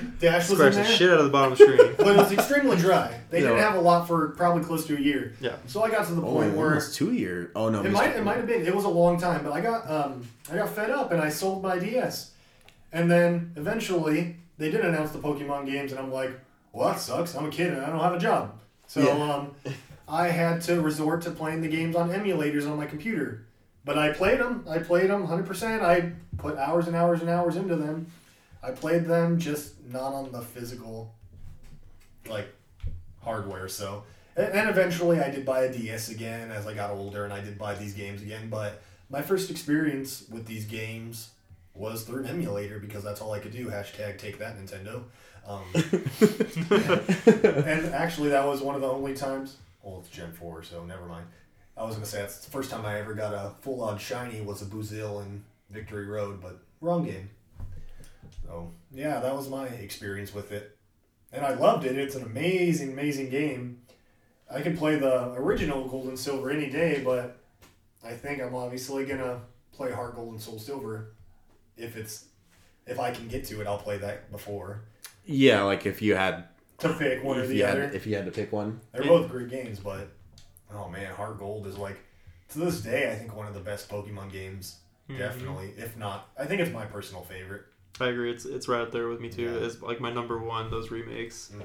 They, they, it's like you guys already said. They they nailed everything. Everything was spot on. It was a joy to play. It was amazing to get some of your favorite Pokemon back. Uh, Ryan, like how you mentioned, you get a Kanto starter, you get a Hoenn starter. You had your full Reptilian, grass, fire, and water types because I know you, and I was like, "Well, that's what you did. I never change a thing. It was nice finally getting my Feraligatr back after all those years. I did that. I didn't lose it this time. Yeah. surprise! bet you you thought that was the same last of me. I think when I did play Heart Gold for the first time, out of respect, I deposited my um, Feraligatr and I used a red Gyarados just like in my original Nice. gold game. So keeping it consistent, man. Yeah. I like that. Yeah, man. I just, uh, man, just wonderful games. But Brandon, what was your like first experience like with these games? You know, as a kid, you know, we were what um, sophomores in high school when this We might were have been a little juniors. We were We junior. were We were juniors in high school, and I remember that game coming out and just being absolutely stoked for it because Gold, Silver, and Crystal were my favorites growing up, and I sh- straight up bought three copies of the games. I bought Gold and Silver for myself, and I bought an extra silver. I had my mom buy an extra silver for my girlfriend at the time, and so I had my girlfriend playing Soul Silver with me, and then I have my best friend playing Heart Gold because put him onto it and just going through that again with a new appreciation for the updated graphics, etc. It, it, I'll I'll go back and probably play it when I get home today. I would love to be able to play it on the Switch. That would be Oh my great. god! There's all those rumors about that a few mm. months ago, but I wasn't really buying it. What? Uh, uh, Heart Gold and Soul Silver were going to be ported to the Switch. There were some rumors about that, but I'm like, Well, I think that's what they should have done, right? Yeah. I just thought about that right now. Ooh. They should have ported. What? What if they do it with the uh, release of uh, Sh- uh, Shining Pearl and Brilliant Diamond? Do what? Release them on the Virtual Console on Switch. No. how would that work with the two screens for the Switch, though? Oh. Oh, the TV and your Switch. I don't know. No, no, it'd because suck. I, uh, That I would suck, played- yeah, that'd be I've been playing Heart Gold on um, my Retroid Pocket 2, and it has a button. No, I don't know the way you said that was. Hashtag not sponsored. yeah. No, but the way you said it was an advertisement. let's talk No, about- it did sound like I was Let's take a moment to talk about our sponsors. Uh, No, but I've been playing it on that, and for that you can play DS games, but you have to press the L button to switch back and forth between screens. And at first I'm like, that's not going to work. But with Pokemon, it's like no issues at all. Like, so I wonder if they would do something like that because Because you there don't really no need the bottom of the screen no, that not much, right? Pokemon games. No. it did hold your options save Pokemon yeah, so Party, need to save, I just open up and then I switch the screens. So just like if you press start on the old ones, it still takes up the whole screen. and You can't do anything anyways. Because you can do Yeah. both. You can do both options on Heart Gold and Soul Silver, right? You could either bring up the physical menu like how we were used to, or Yeah. you could. I'm pretty sure you the could. Yeah. I think that would work. I mean, it's I did not think it would be as convenient as it is, but it really is. I play the game just normal, so. But that's what I was gonna say is they should have they should have brought back Fire Red Leaf Green, Heart Gold Soul Silver, and then Omega Ruby and Sapphire. Like just bring those remakes to celebrate the new generation of remakes. Like Even if they just sold them individually on the shop, I'd buy them. Right? I mean I would rather it be a physical copy, but that's fine. they could get so much money from us and they just don't realize it. I don't know why they don't like reprinting old games. Have they ever? Well, the only thing they've really done is Virtual Console on 3DS, right? Yeah, and that's red, blue, yellow, And and gold, silver. And they did really good with that though. I'm kind Oh, of yeah. I'm really sad they stopped, you know, there. Like I would have loved to play Emerald one more time. Like a full playthrough. I mean, I have it sitting in my I mean, room. if they have done it on the 3DS e- eShop or whatever it was called, that's not out of the question that maybe one day it will come to the Switch. Yeah, you know Maybe. what? I agree with you. It's definitely not a question. That's just me being sad because I, I just think I should just work for this company and help them make easy money. But I really agree with you there. Like, I don't think it's the end of the world. I think it still could come back. Uh, I just hope it does. Uh, do you guys have anything else to say about uh, Heart Gold Soul Silver before we continue with the whole freight favorites thing? They're fantastic. The greatest games ever. Okay. Anyways, uh, they really are amazing, though. I don't think anyone in the world who's a Pokemon fan doesn't like these games. Like, I, I don't even know how you couldn't like these games. Uh, we're going to move on to something a little bit different but fun. And I forgot to answer one of my own questions that we're, we're going to talk about. Uh, what is your favorite TCG set? Brandon, go ahead. What is your favorite TCG set, uh, trading card game set from Generation 2? Uh, good luck. You only have the greatest options possible. My God, yeah. There's uh, there wasn't a bad set from this era, dude. there They- really was a. I mean, you could go any of the e- e-reader sets, instant classics. Uh, any, obviously the Neo sets. Oh God, Is E-Reader Gen 2? Yes. I yes. thought it was Gen 3. No, e-reader is Gen 2. Expedition is not Gen 3. It's Gen 2. is Gen two. However, the G um the the card reader that absolutely destroyed those beautiful looking cards. That that came out for the Game Boy Advance. Dude, can you in turn- imagine someone taking a Charizard and going, like, I had no idea who would possibly do that. Remember that Charizard that I gave you? that shit got ran through. did you really? dude? Promise you. Oh my god. I did not make smart decisions as a child. I don't think any of us did, or else No, we'd be course rich as hell right now. I don't know. I traded some kid a fake Pokemon card. I think I did pretty good. I'm sorry, so what is your favorite set? Did you even finish? Oh. um, like, uh, Um, uh, uh, all.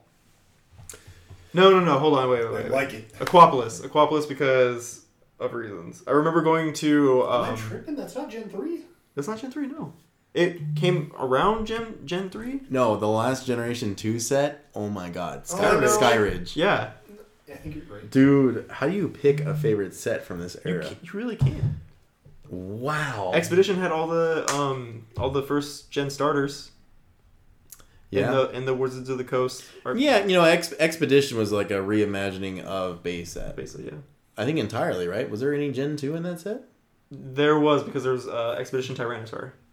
And then the Feraligatr in the river that looks like a Straight out of Nat Geo, bro. Oh my Nat god. Geo. Man, why did why did COVID make all everything so expensive? I'd love to just grab a few of the old ones for old time's sake. Uh, so yeah, did you choose a favorite set? Um, did, did we decide? Good luck. Uh, I mean, uh, honestly, I know you know e-reader series were beautiful cards. Like some of the best art in the TCG, hands down. Like we, we had the Nat Geo looking Feraligatr, like we just talked about. Mhm. But I want to say uh, Neo Destiny for my favorite Typhlosion card, Dark Typhlosion. That's my that's my boy. And uh, of course, that's when we got shining Pokemon in the TCG. So I'd say that's, that's pretty your landmark set. favorite Typhlosion card. He literally looks like he's getting twisted like Play-Doh. Or he's like, because he's in a fiery vortex that he created. well, no, like that, like the art, the design of it, insane. But I think the one that is better, in my opinion, of course. Oh yeah, no, I'm, I'm uh, just Genesis. Neo It's the one that's like a ten thousand dollar card if it grades Oh, PSA yeah. ten. Um, It's it's his base Sugimori sprite, right? No, it's the two. other one. They had It's two the, it's the other one. one. It's the alternate art. Have you seen that one? Look it up. Bring I'll, it up, I'll go next. So my favorite TCG set. I was gonna tell you, there was shinings in the set before Destiny. That's when they were first revealed. It was the shiny Magikarp and Gyarados. That's Those were the first Revelations. two- Those Revelations. Oh, And then the next set is when they went hard on shinings with like a bunch Damn. more. which is Neo Destiny. Yeah. Yeah, Sorry, which is my sorry. person. No, No, you're no, fine. no, you're good. No, No. like please, that, that's Man, that's this what we're is here for. So much fun in person. Um, so Neo Destiny is my personal favorite TCG set. Uh, you guys could probably figure out where I'm going with this, but as a kid, getting these shining cards out of packs was like the craziest thing. At the, yes, that one um, was the craziest thing at the time. Um, shining Charizard just was mind blowing. And at the time, though, in the Gold and Silver games, his shiny sprite actually was what the card is too. He's silver with his green wings. Um, I mean, I don't know. He looks like he's getting ripped apart. Or he's ripping Like, you apart. Anyways, uh, yeah, I just think uh, Neo Destiny's amazing. The the art style across the board, but you had Dark Feraligatr. Uh, you had a, a Light Jolteon, which was an uncommon card, which might be the most pop- popular uncommon card in TCG history, actually. It's got Oh. Brian's favorite Pokemon on it. Yeah. Togepi? Baby Pokemon. Yeah. Oh. And Joel's the one that's taking care of these baby Pokemon. Gotta love them. Remember Cutest when the Pokemon. baby Pokemon were rare cards in the first Neo sets? Yes. Yeah, I wasn't a fan of those packs. Jesus Christ. the, the, the ability was cry for help, and Your your uh Brian, your love for baby Pokemon's lasted quite a long time, huh? Yeah. Um, Neo Destiny was great. Uh, just some of the best memories, though. I mean, all the shinings in it were amazing. Uh, you had Steelix, Tyranitar, Charizard, um, Kabutops, uh, Celebi. I, I mean, it's just insane the shining Pokemon that were in this set. But Brian, what is your favorite TCG set from Gen Two? Can you take a guess? Is it it's real- also Neo Destiny. Is it really? Yeah, Jesus Christ. I absolutely love that set so much. Um, when I was growing up, I had a. I really wanted to collect all the shining cards, and I didn't get close to collect. You know, I think I had like four or five of them. How many was there total for the shinies? I want to say. It's Uh, to yeah. 10. Yeah, Steelix, Tyranitar, Charizard, Noctowl, Celebi, Kabutops, Raichu. Gyarados, uh, Raichu, I want to say I had five of them growing up, and I wanted to get them all, but I never did. I did have a shiny first edition Steelix that I got from somebody growing up. I probably traded him something stupid. This time it wasn't a fake card though. So um, I always really enjoyed having that card. I wish I never let that one go because that was a really cool card. That's a that's a good find. Which which one was it? It was a first edition shiny Steelix, Ah. and I want to say Mewtwo too. No, I traded you that. Eventually, it wasn't first edition. yeah, I bought I it off trade- you, and then I traded yeah. it to him for a Hyper Rare Charizard that I sold because he likes to remind me like it's my fault. I had to, Oh to do it. Anyways, um, yeah, the trading card game for Gen Two was probably the best ever. I mean, Skyridge, which none of us chose, which I'm shocked. And I think it's because I don't know about you, but I didn't really collect it a whole lot. Um, I wish I did, but it had Crystal Pokemon like Crystal Nidoking and Charizard, which are some of the best art styles and some of the most expensive cards in the world. Um, but yeah, man, Gen two really was probably the best generation of Pokemon. Oh, I don't know. I can't wait to talk about Gen three. I'm gonna be like the only one that likes it. Um, so I want to ask you guys uh, if you remember uh, what is your favorite moment from anime. See, uh, Gen 2, as much as I loved and I played the games like crazy, that's slowly when I started fading away from the anime. I remember a lot of the beginning, but I don't remember the end. I Did he go to the league or Uh, he lost again. Yeah. did he? Oh, ooh, big surprise. Um, Whoa, spoiler alert. no, I, Spoiler alert. I don't remember Gen 2 anime as fondly as I do Gen 1. I was into everything Pokemon still, but other than the movies, those are my big two things from the anime Gen 2. The movies. 2 and 3 were both fantastic. Like, fantastic. And then I always wanted to see 4, uh, Pokemon Forever. I always wanted to see it, and I didn't get around to seeing it until I was like It was okay. older, and I liked it because I love Celebi. I always loved Celebi. I love the idea that there was this mythical out there that we couldn't get, and nobody knew how to get. There was all these rumors in school, and obviously they were all fake. there were always these rum- rumors in this the boys' bathroom. Yeah, yeah, everyone's uh, talking up the Pokemon. It was crazy how big Pokemon was when we were kids. I mean, it still is now, but well, the only thing with the anime with Gen two was the movies, pretty much. Well, we'll get into that. Um, I kind of forgot to even write an an answer to my own question, so I had to go kind of generic here. But I really did like the whole Charicific Valley, where Ash's Charizard had to learn how to not just be, you know, disrespectful to the trainer and do whatever it wants. Uh, Ash takes Charizard to this valley, and Charizard basically gets his ass kicked by, uh, you know, one of the other Charizards that the trainer had, the, the lady had, the bigger one. They were bigger too, so that, huh? Charla. Charla, yeah. Uh, they were literally bigger Charizards too, though, like because they, you know, they they train so hard, and uh, it was pretty crazy just to see them capture this fake animal's emotions when it was just sitting in the water. You know, it just sat there and almost let its fire burn out. Yeah, Which, oh my god, that's Shit was pretty pretty intense. dark, yeah. I didn't realize how dark it was until now. But uh, just for the sake of it, that's one of my. That's probably my favorite memory. Um, I know there's memories I have of Totodile and Heracross and you know their adventures with Ash, but I just can't think of a moment, so I'm not gonna waste my time with that. Brandon, do you have a favorite anime moment? I Or- have. or I have- anything at all that you'd like to reference? We are going to talk about Pokemon. Man, there is three anime movies from Gen 2 that are good. We have 2000, uh, Entei, or Yeah. The Secret of the Celebi. Unknown, and uh, yeah, that's right. forever. forever. Miramax, Miramax distributed that one, which is weird to me for some reason. What Skinamax? Wait, what? Yeah, oh, Miramax. distributed Miramax. I thought you said Skinamax or like Cinemax. Um, Oh yeah. No, that's Strokeamon. Oh my god. Jesus Christ. Uh, well, the thing I wanted to ask you guys, you know, we won't worry about you on that. Do you have an answer? What about Strokeamon or? Jesus Christ, the anime. Oh yeah. Um, next week, guys. Because we're going to talk about the movies. I was trying to, I meant like the TV show. But the actual TV shows, there's several, and they're all in the very beginning of the Johto League. It's um, the Good Quill Hunting, where Ash catches the Cyndaquil and he goes through all the tunnels and shit to find him, and he and he is in a contest essentially with the uh, Sandslash trainer to find the Cyndaquil. I just thought that was a really rad uh, episode, and looking at the episode title, Good Quill Hunting, Good Will Hunting is one of my favorite movies now as an adult, so that reference is is Chef's Kiss, like on point.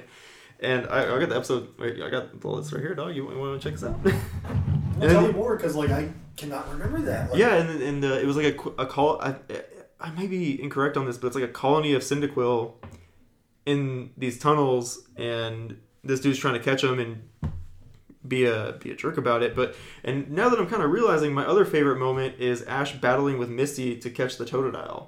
Oh, So Ash is constantly fighting with you. other Right. other fucking trainers to That's catch true. those Pokemon. Because they both found him at first. and Yeah. Wow. That's right. And he, and then there was the part with the Misty lure. It was the Misty little figure on the lure.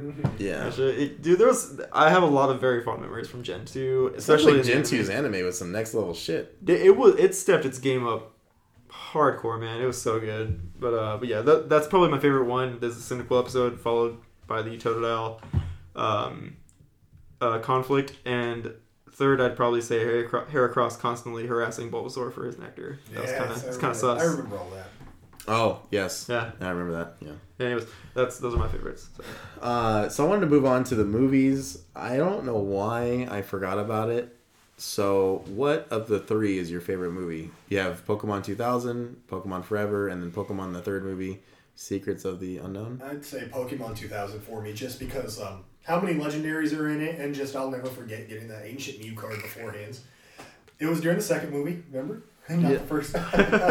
Throwback. no, I'll never forget that. Um, Oh yeah, fuck you. Getting that card, was like, there wasn't any cards like that, obviously, and it was the card that was used in the movie, so it was pretty cool. Man, and just until this day, there wasn't one. yeah, Yeah, it was very special.